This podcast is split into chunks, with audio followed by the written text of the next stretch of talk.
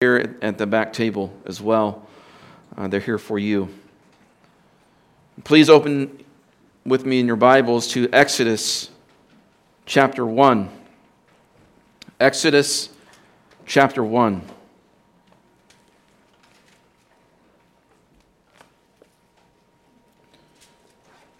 Wonderful book of Exodus introduces us to our Redeemer. There's a lot of introductions in this book, a lot of different people that our God,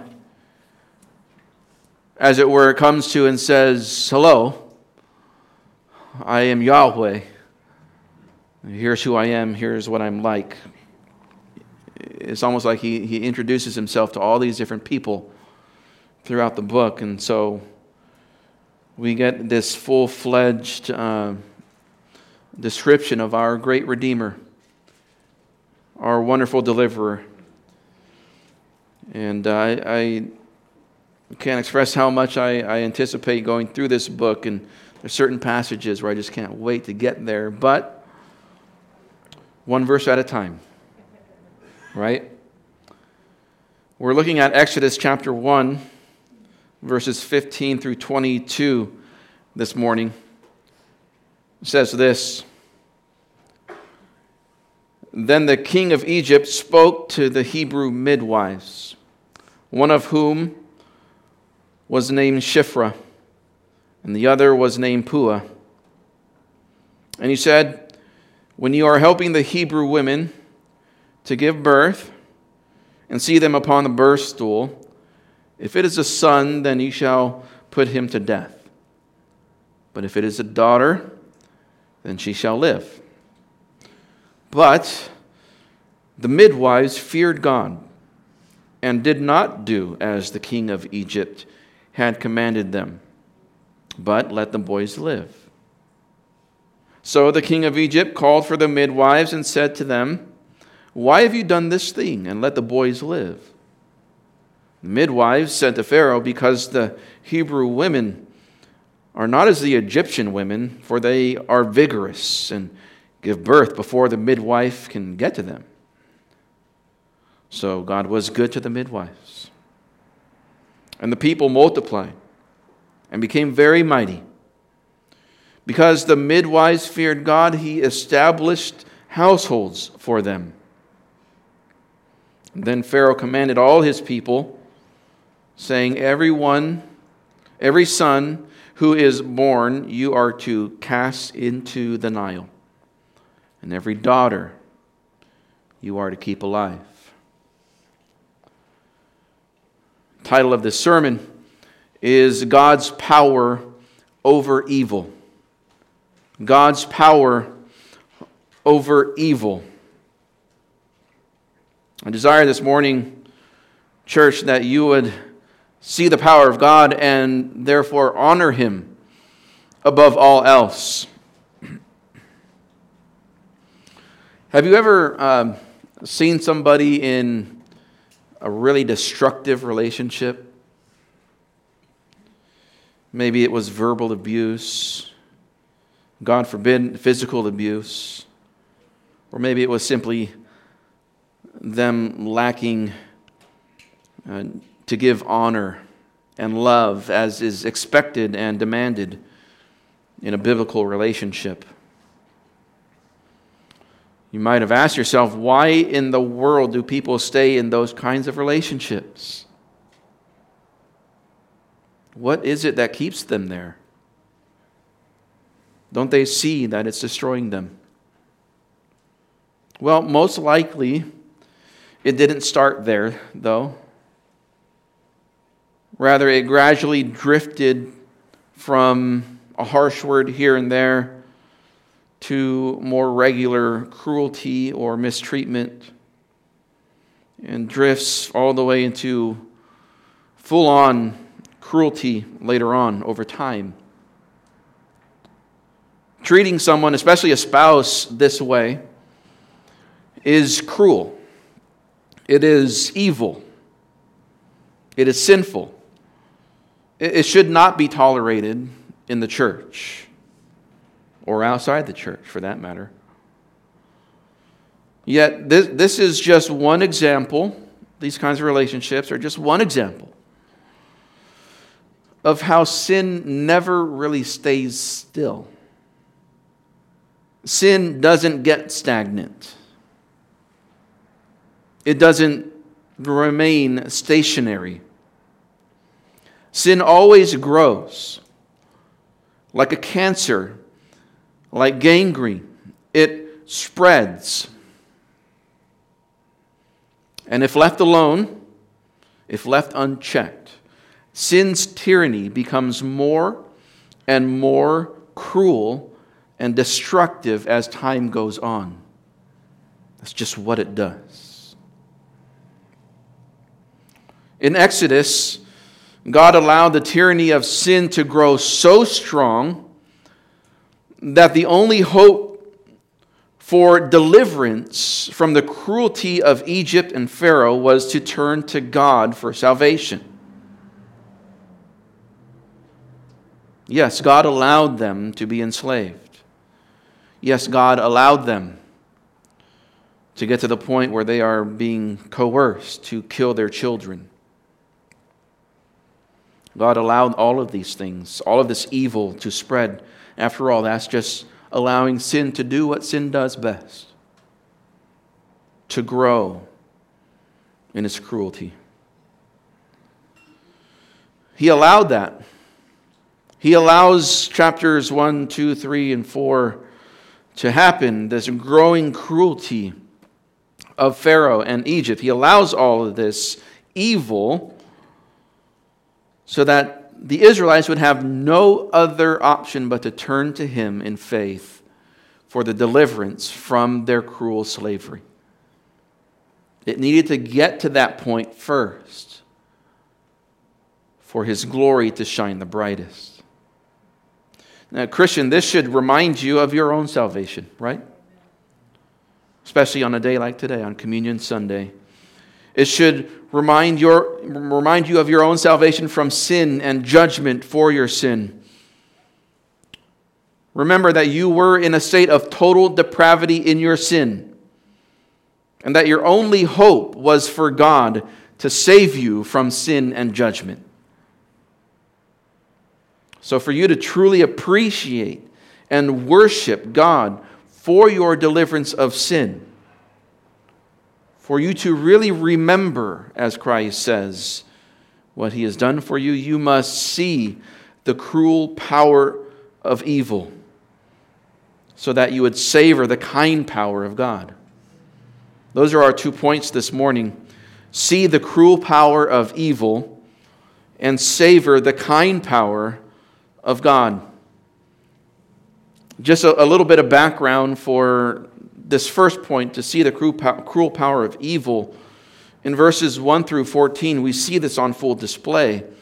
Verse 6 and 7, read that with me if you would. It says, Now Joseph died, and all his brothers, and all that generation.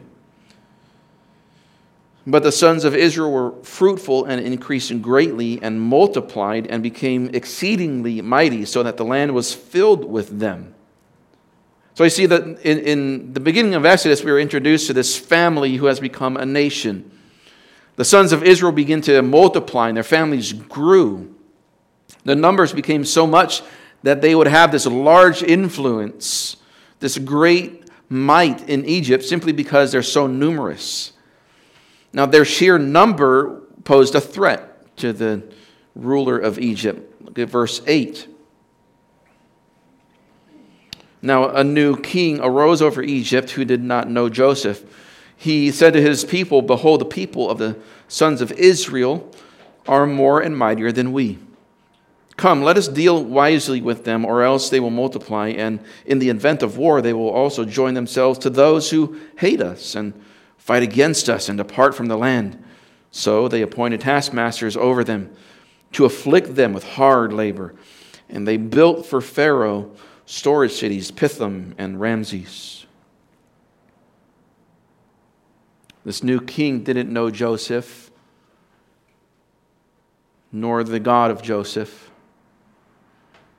The, the past king that did know Joseph was very kind to Joseph and Israel and the whole family. But years, of course, went by as time does, and this new Pharaoh was not like that old one. He was not kind and generous and benevolent, he was cruel. He was power hungry, as all evil is. He could not stand a threat to his power. So, he announces and makes an edict to all of Egypt and says, Let's set rulers over these guys and, and, and let's have a heavy hand of cruelty over them. So they place taskmasters, they place rulers over them, and, and literally they press down on them.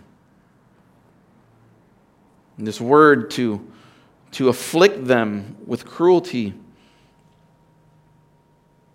In verse 11, appointed taskmasters over them to afflict them with hard labor. To afflict them means to press them down with hard labor, to humble them, force them into a humble state because of the difficulty of the labor that they are forcing on them. And the result was that they, their very souls were weakened. Now, this is, this is how evil starts. This is how evil starts. It's not the full fledged evil of killing children yet, as will be, as we see in uh, verse 15 and 16, and then later on in verse 22.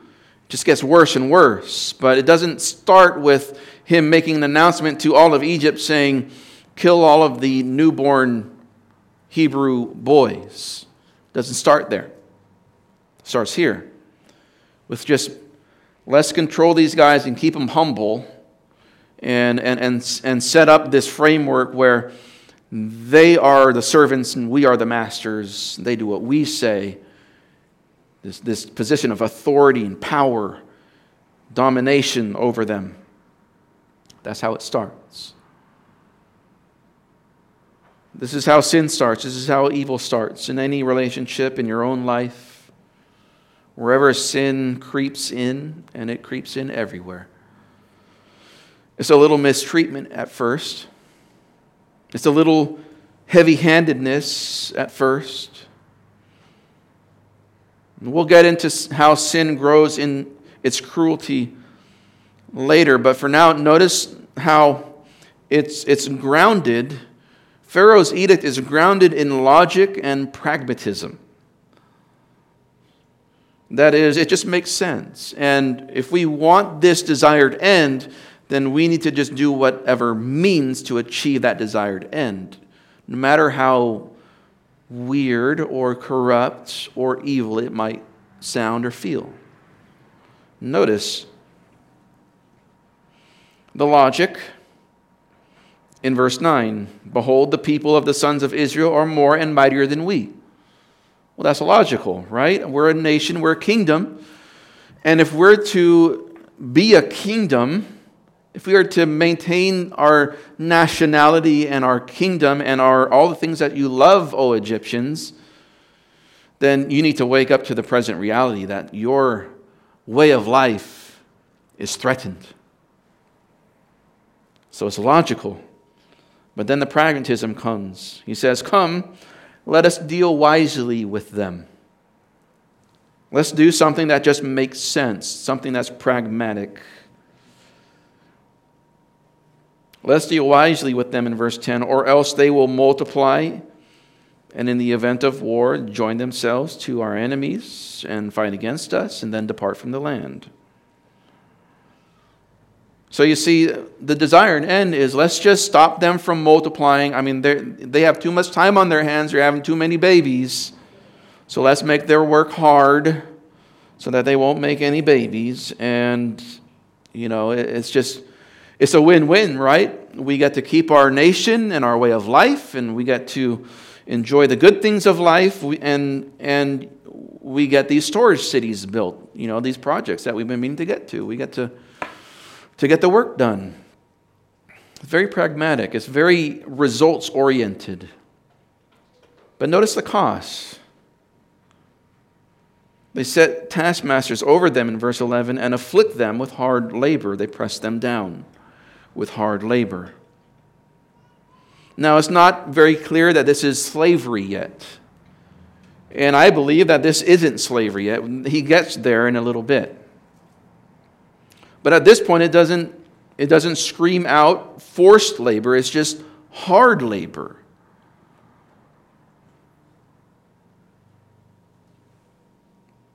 And he just makes an argument and says, you know what, this is the best thing for us to do. And we're not killing anybody. We're just expecting a little bit more out of these people.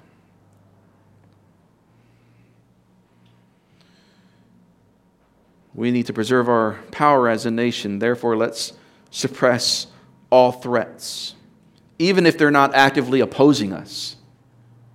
Right? They, the, the, the Israelites weren't actively like going to war against Egypt, they were just multiplying. But let's preserve our way of life and our power as a nation. Therefore, let's suppress all threats, even if they're not actively at war. Sounds like today. Results oriented goals and us and and the sinner willing to achieve those goals no matter how they get there. We need to preserve a woman's right to live the life that she wants. Therefore, let's allow abortion, even if it's murder. That was the argument in Roe versus Wade. Women are owed the same standard of life as a man. And so, if a man doesn't have to have a baby, neither should I. You See, the results oriented mentality and the willingness to achieve those results no matter what the means, even if it's evil. Or how about this? We need to stop the spread of COVID. Therefore, let's prohibit people from getting together, even if that makes church gatherings a crime. That's evil. To tell people that to be a church is criminal is evil.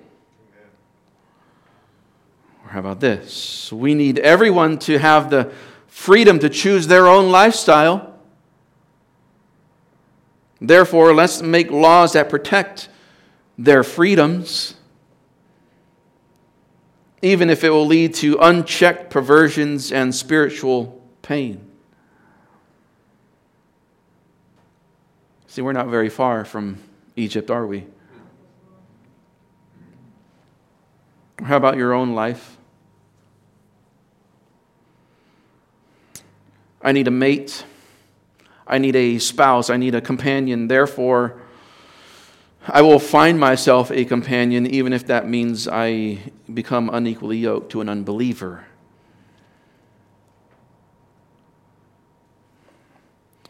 I need to pay off my house and get out of debt. And so, therefore, I will do anything that is required, including working every day and neglecting the church, neglecting my family.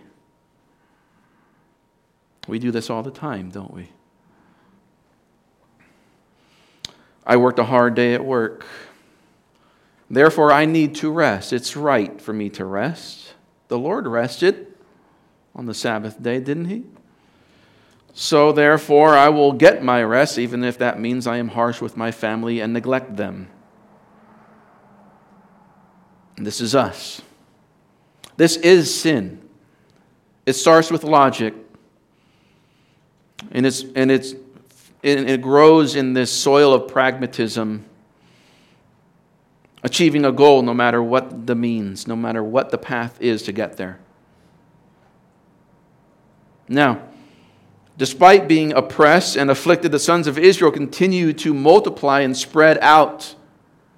We see here God still keeping his promise to Abraham, Isaac, and Jacob. that great promise of a nation, of a land, and of a blessing. That three pronged promise, that covenant he made to Abraham and to Isaac and to Jacob, who is Israel.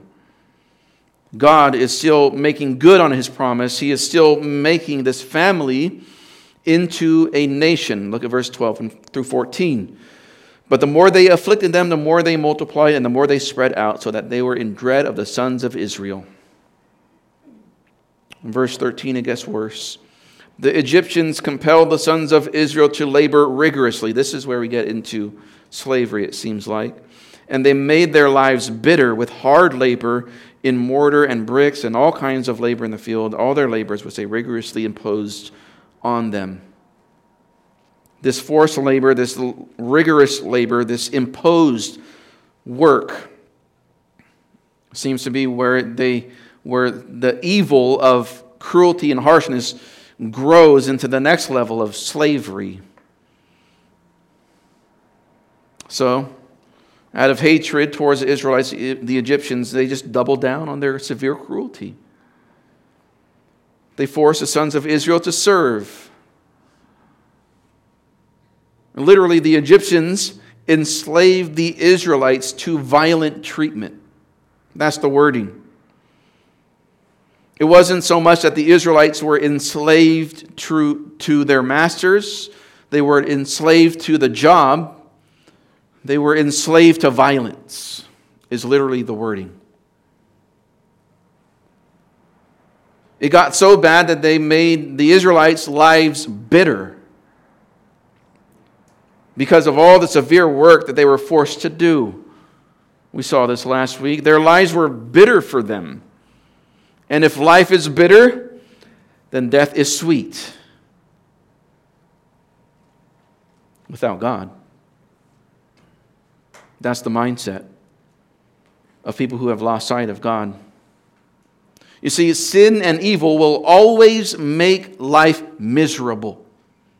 Always the more you give yourself over to sin, the emptier its rewards become. Right? That's what happened with these people. That's what happened with the Israelites. The more that they were enslaved to the evil of Pharaoh and Egypt, the less they actually got out of it.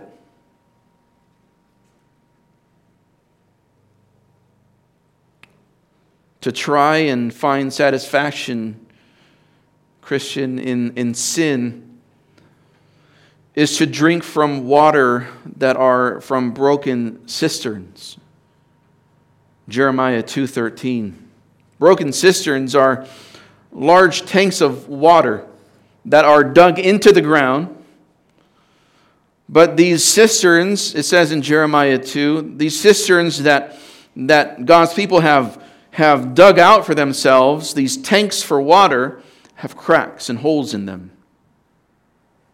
So it can't hold any water. And God pleads with his people come to me for water. And Jesus Christ himself says, I am the living water. Drink of me.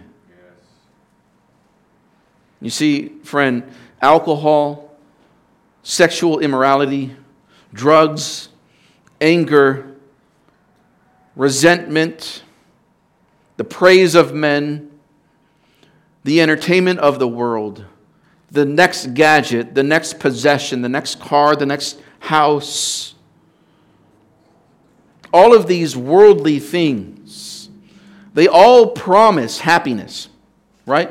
They all promise fulfillment. I've never seen a miserable person in a commercial. Have you? Unless they're trying to show how you look. And if you would just have their product, you could change.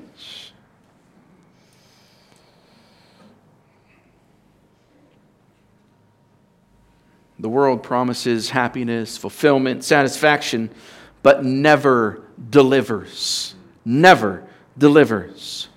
And friend, don't you see that the more you pour into it, the more you lose? Don't you see that?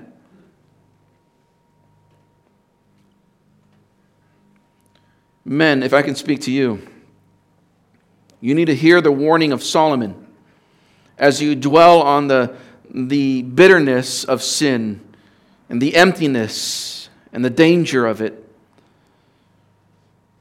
Proverbs 5 1 through 5 says, My son, give attention to my wisdom. Listen. Incline your ear to my understanding. Listen closely. That you may observe discretion, and your lips may reserve knowledge. For the lips of an adulteress drip honey, and smoother than oil is her speech. But, but, in the end, she is bitter as wormwood, sharp as a two edged sword, and her feet go down to death. Her very steps take hold of Sheol. Men, those images that you want to look at, those relationships that you want to pursue that are not honoring to God. They may look like they drip with honey and sweetness. They may sound nice and convincing, smoother than oil, but in the end, it is bitter. Those women are bitter. They are rotten on the inside. And they will, they will pierce you. They will cut you like a two edged sword. And, and she will drag you down to death. The end is the very depths of hell. That is where she's going. And so the logic is run. Run. Run away. New Testament tells us to flee immorality. Just run.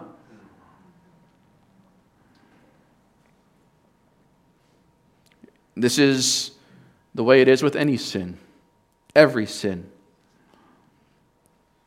With your anger, with your bitterness, with your idolatry, with your selfishness, with your laziness, whatever sin you want to insert, it seems sweet like honey, smooth as oil, but in the end it is bitter. It will pierce you like a sword and drag you to the depths of hell. That's what sin does. But the nature of evil is not just to make life bitter. The nature of sin and evil is to lead to death. Look at verse 15 and 16. Now we're in our passage this morning. 15 and 16. Then the king spoke, king of Egypt spoke to the Hebrew midwives, one of whom was named Shiphrah, and the other was named Puah. And he said, When you are helping the Hebrew women to give birth and see them upon the birth stool, if it is a son, then ye shall put him to death. If it is a daughter, then she shall live.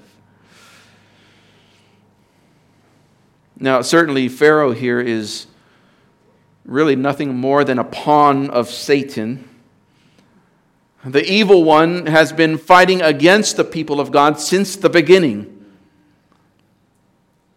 His whole desire is not just to make your life miserable, but to kill you. That's what he wants. Yeah, sure, he dangles the carrot and he promises things for you, but he wants to kill you. As it were, he entices you with the worm, but you need to be aware that there's a hook under that worm. He wants to destroy you, friend. Jesus himself said that, that the devil has been a liar and a murderer from the beginning in John 8. And this is because sin leads to death. That's where it goes. I mean, God warned Adam, remember in Genesis 2? He warned Adam in the garden to not eat of that one tree. Because why? In the day that you eat from it, you will surely die. The end of sin is death. Now, these Israelites, they worked hard for Pharaoh. But what did he repay them with? Think of it. They worked hard, they were enslaved, and they built these things. They, they built these storehouses. Verse 11, they built for Pharaoh storage cities, Pithom and Ramses. And then verse 14, they, they labored to fill the storehouses, right? The storage cities. In the field they worked, and their, their labors, which they rigorously imposed on them, the field and bricks and mortar. They worked tirelessly, producing and producing and giving and giving to Pharaoh. And what was the payment? Verse 16 death. That was the payment.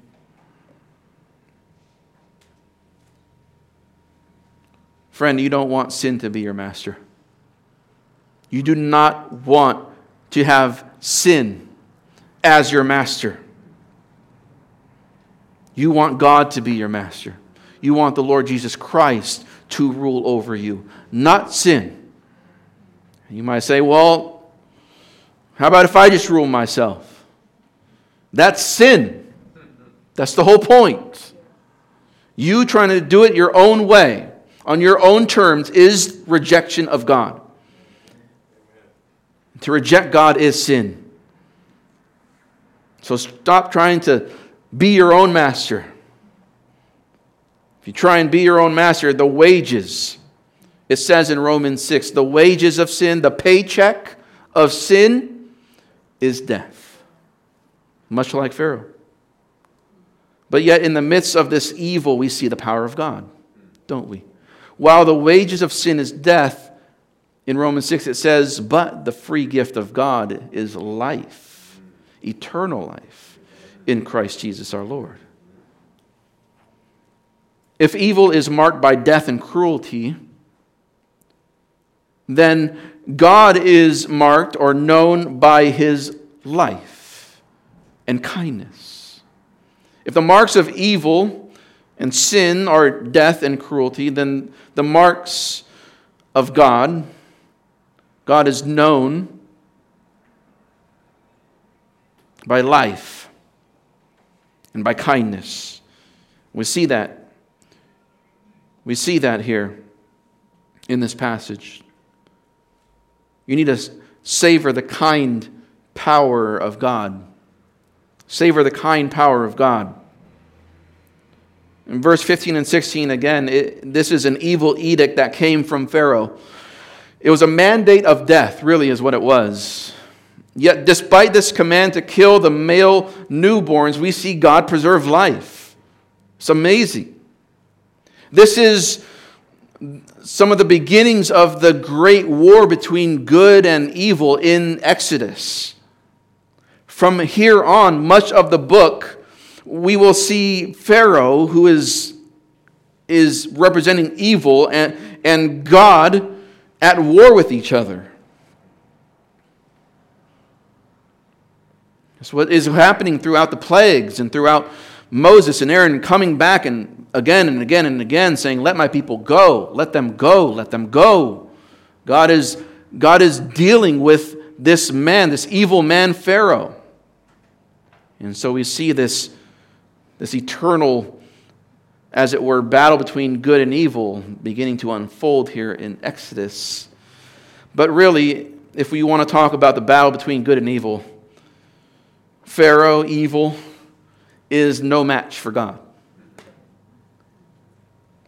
In fact, we see here this truth, the power of God, the kind power of God, exemplified here at the very beginning, not in some huge, flashy display, but in two women. Very simply, very humbly, these two women are the conduits of the power of God. after Pharaoh gives this edict to kill the sons that are born in his land, the Hebrew sons, says in verse 17, But the midwives feared God and did not do as the king of Egypt had commanded them, but let the boys live. Now, it's never easy to resist Satan or his earthly servants like Pharaoh. It's never easy to resist evil or sin, but these women did. They did. Shiphrah and Puah, their names mean beauty and brilliance. And we see that these women truly do fulfill their names, don't they? Because what they did was beautiful, and it shines from the pages of Scripture. Pharaoh commanded the midwives of the land to murder the male newborns as they were being born.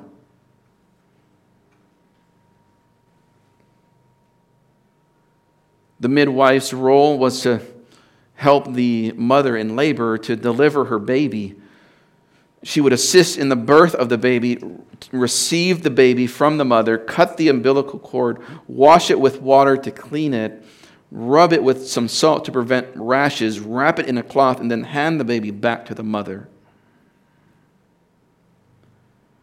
What Pharaoh told these women to do was the exact opposite of their role as midwives it was murder.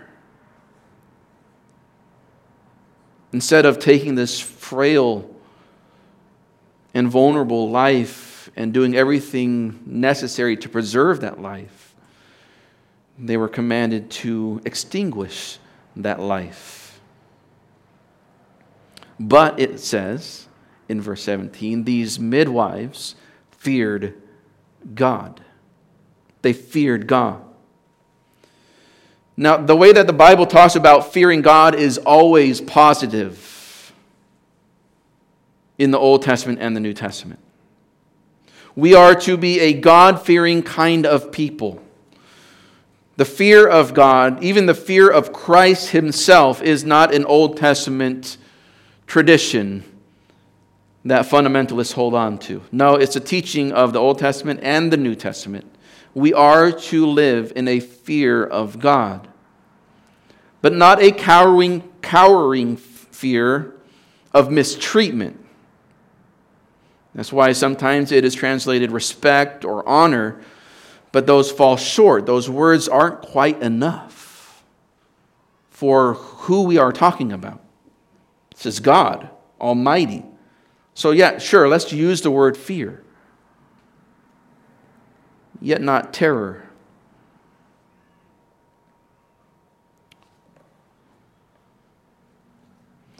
The one in Scripture, the one who does not fear God, is called a fool in the Old Testament. If you don't fear God, you are a fool, according to God. And we are not to fear God, though, that he might lash out in evil anger or in sinister violence. No, no. We are to fear God for two reasons. Two reasons to fear God. One, because you answer to Him. Because you answer to Him for how you live. That use of fear is usually translated fear in the Bible. So, one, because you answer to Him. As an unbeliever and as a believer, you are accountable to God. Yet, still within the sphere of His grace and mercy found in Christ. Yes but accountable nonetheless. Second reason why you should fear God is because of his greatness and his glory. That use of fear in the Bible is often translated honor or reverence, but it's the same Hebrew or Greek word. To fear God because of his greatness and glory. Now, these two dimensions of fear, these are the two core motivations for righteous living. In the gospel, Christ introduces a third. It highlights a third, you could say, actually, because it still existed in the Old Testament, but highlights a third reason for righteous living, and that is love. If you love me, he says, you'll obey my commands. But these two dimensions are throughout the whole of Scripture, nonetheless, as motivations for righteous living, because you will answer to him and because he is great and you're not. So, a proper fear of God will affect how you live. Proper fear of God will affect how you relate to him. That's why fear is the beginning of knowledge. That's why it is good to fear God so that you would run to Christ. And in his perfect love, he would cast out that dreadful kind of fear. Now, we see this principle of fear work out in these two women.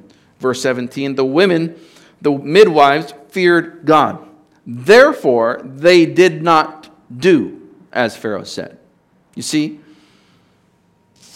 doing what is right is not always doing what is easy. In fact, taking the path of righteousness often is not taking the easiest path. So if it's difficult for you to do something, you're probably doing the right thing.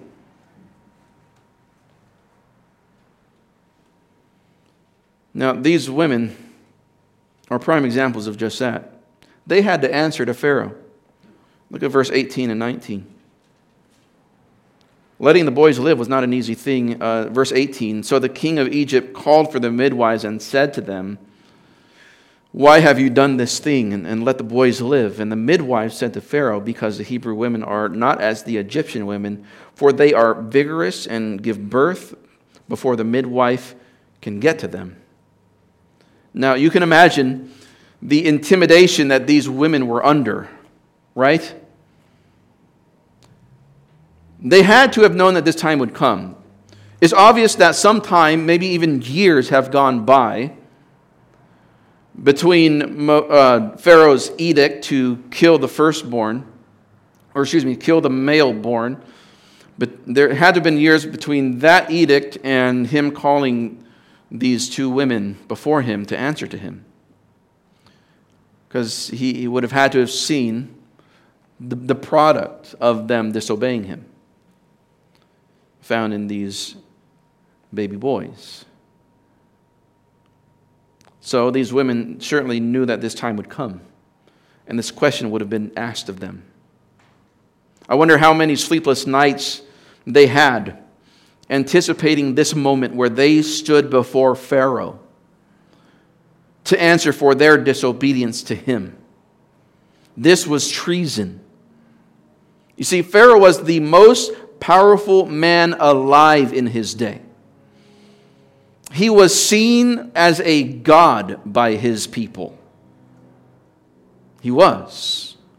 They're messing with deity as far as he's concerned and as far as the rest of the nation is concerned. Pharaoh was set forward as worthy of everybody's worship and undivided loyalty. That's what Pharaoh was used to. He was accustomed to him just saying something, giving a command, and it being done. No argument, no swaying, no shortcuts. He was the unchallenged ruler of the land. He's the one who forced this whole section of his population into slavery, after all, and it was being accomplished.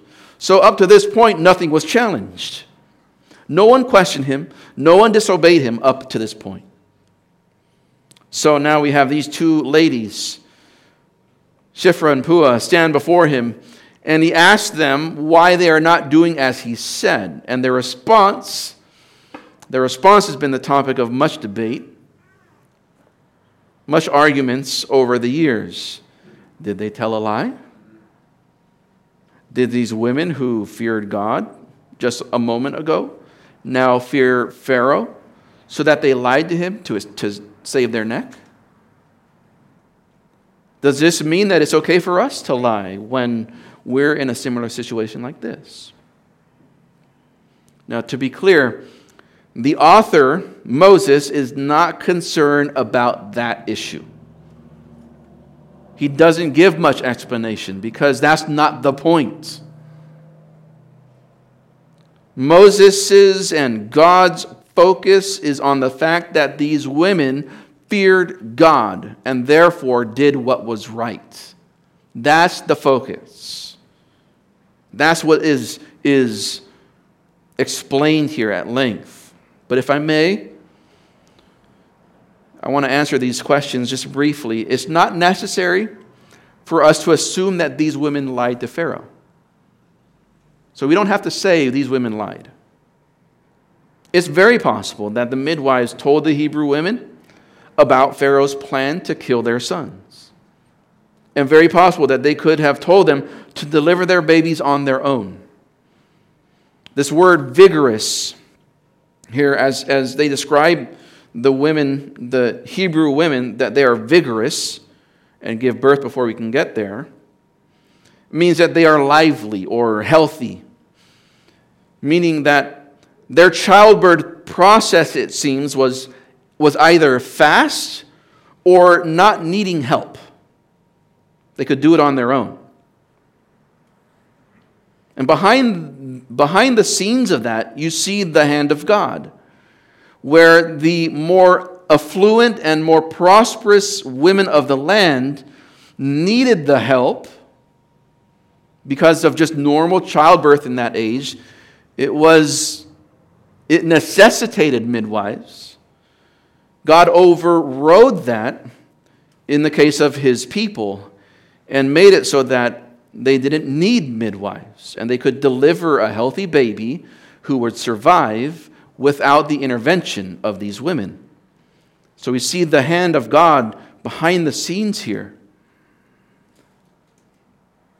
The midwives very well could have delayed in coming to them, these Hebrew women in labor, so that the children were already born by the time they got there.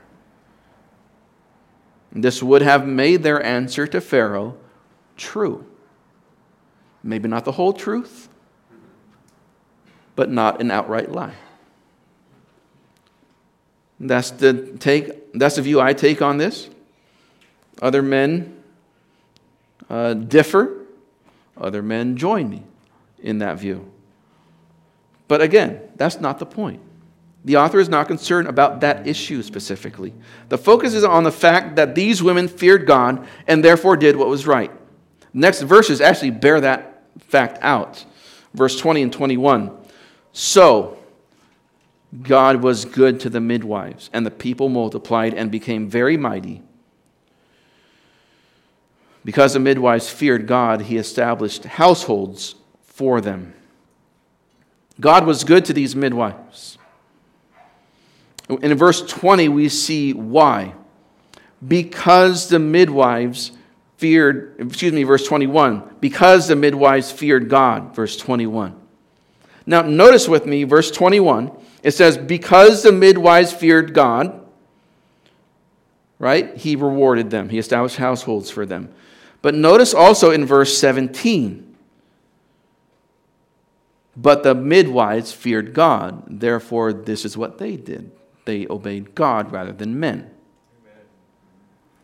So we see here at the beginning and at the end of this account, the emphasis, what, he, what is the point, is not, you know, can you lie, can you not lie? It's, it's do you fear God? Do you fear God? Verse 17 and 21 are like two slices of, bread in a sandwich. They hold everything in the middle together the fear of God. So, what's this little story about these two Hebrew midwives about? That God's people must fear the Lord. Must. Amen. Now, certainly, the big story here is about the tyranny of evil and God's power to overcome evil and to deliver his people.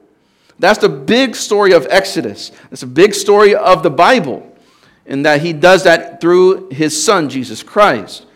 But God teaches us these little lessons along the way. You are to fear the Lord, Christian.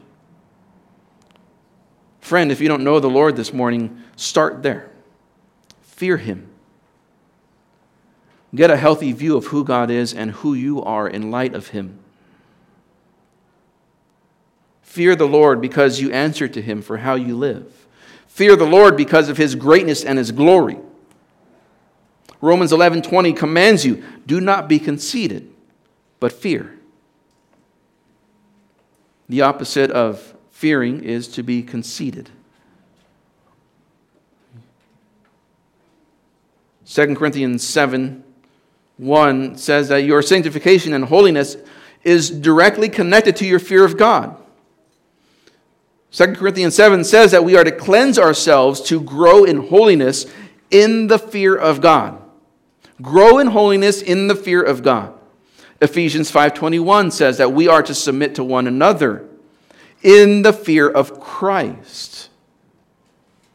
So I prefer you I submit my desires to you. I serve you because I fear Christ. You see, don't abuse the grace of God, Christian. Don't take his mercy for granted. You must fear the Lord and do what is right, no matter the consequences, because God delights in those who fear him.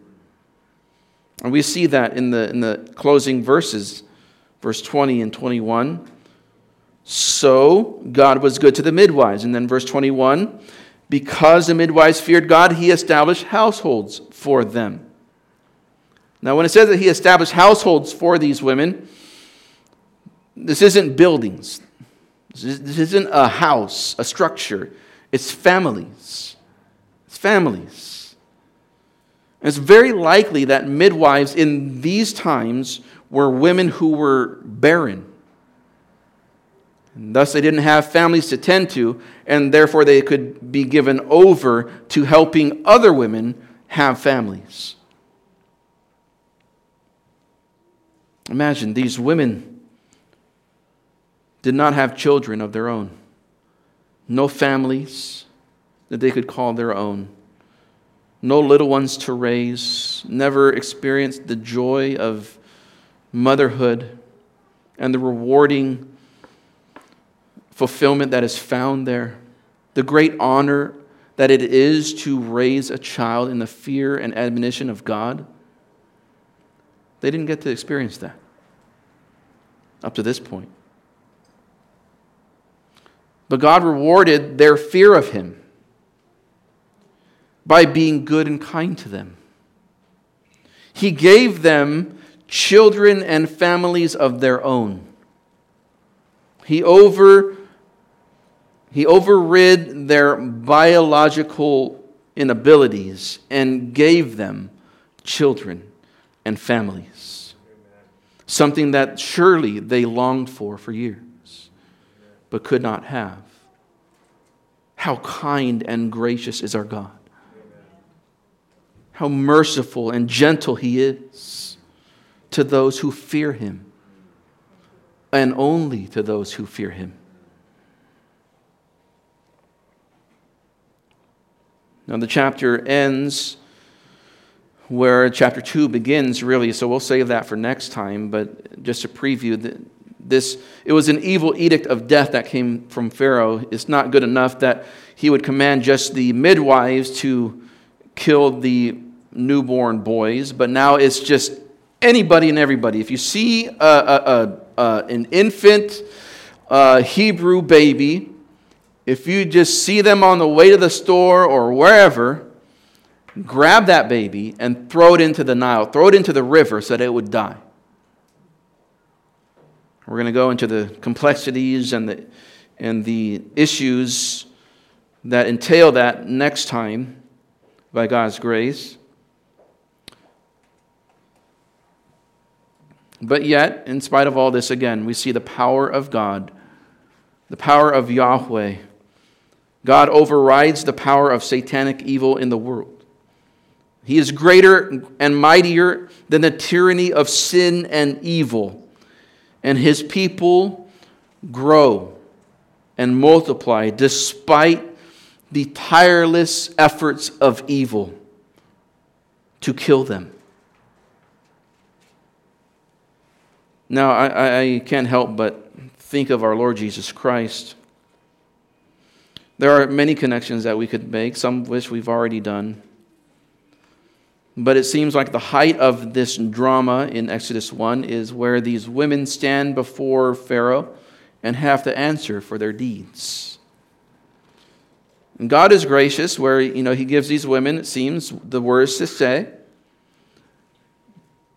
and it seems like their lives are spared. And God rewards them for their fear of him. This reminds me that Christ also stood before a king. He also stood before an evil ruler and was questioned for the good that he had done. John 18, verse 33. Therefore, Pilate entered again into the praetorium and summoned Jesus and said to him, This is the middle of the night. This is the trial that leads up to the crucifixion of Jesus Christ. And said to him, Are you the king of the Jews? Should I really kill you? Should I crucify you? Jesus answered, Are you, are you saying this on your own initiative, or did others tell you about me? Good question. Pilate answered, I am not a Jew, am I? Your own nation and the chief priest delivered you to me. What have you done? Right, so the, so the, the Jews, they hand over Christ to, to uh, excuse me, to, to Pilate because Pilate had the authority to crucify Christ. And so he's, he's, his head is on the chopping block, as it were. Pilate answers and says, I am not a Jew, am I? You, your own nation and the chief priests delivered you to me. What have you done? What have you done? Why are you here before me? Why do these people want to kill you? Why should I kill you? Jesus answered, My kingdom is not of this world. If my kingdom were of this world, then my servants would be fighting so that I would not be handed over to the Jews. But as it is, my kingdom is not of this realm. Therefore, Pilate said to him, So you are a king? Jesus answered, You say correctly that I am a king. For this I have been born, and for this I have come into the world to testify to the truth. Everyone who is of the truth hears my voice. And then later on, he stands before Pilate again. When he entered into the praetorium in chapter 19, verse 9, Pilate again said to Jesus, Where are you from? But Jesus gave him no answer. So Pilate said to him, You do not speak to me? Do you not know that I have authority to release you? And I have authority to crucify you? That's why you're standing right, bef- right before me. Why aren't you pleading for your life? Jesus answered, You have no authority over me, unless it had been given to you from above. For this reason, he who delivered me to you has the greater sin. See, Christ could have got his way out of this. He could have given a good answer like, these, like those two women. Certainly, Christ never lied. He only told the truth. But he did not avoid harm, did he? He rather walked straight ahead towards the cross for us. And what's stunning is that, like the midwives who were rewarded with a family of their own, Christ too was awarded with his household, with the family, the household of God, the church. Christian, you are the reward of Christ.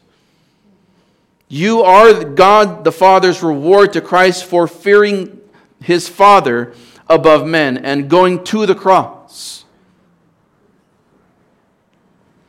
You are his household. You are his family. And so remember where you came from. Remember that you were not part of his family that you were, as it were, in the clutches of the tyranny of sin. But Christ delivered you through the cross. And remember that He loves you as a brother and a sister. And the Father loves you as a son and a daughter. And you have no need to fear that sin will extinguish you because God has given you life, an eternal life. And nobody can snatch you out of his hand. Let's pray. Heavenly Father, we come to you, Lord, and oh God, we ask that you would make afresh in our minds. It's, it's good to remember. Make, make fresh in our minds where we were. For, for many of us, it's, it's difficult to think back to that time where we were living for ourselves, enslaved to the bondage of sin, bitter life, no reward but death. But Father, we need to remember where you, where you delivered us from because when we remember the depths of our sin and the power of sin that it had over us, oh, we remember that your power was greater still. That you delivered us by overcoming the power of sin on the cross. And now, Lord, we can live in communion with you, loving you and fearing you rightly, living for you. And we thank you, Lord that you saved us from the bitterness of sin. God, help us to fight against sin even as believers. To remember, there's nothing there for me. There's nothing there for me. It's just bitterness, wormwood, death. There's no reward. There's no satisfaction there. I need to go to Christ. And Lord Jesus, you are all satisfying. You are all we need. Oh, may we run to you in our desperation. May we run to you to find everything, everything that we could possibly need or want. Lord, we love you. We remember you this morning. We pray in your name. Amen.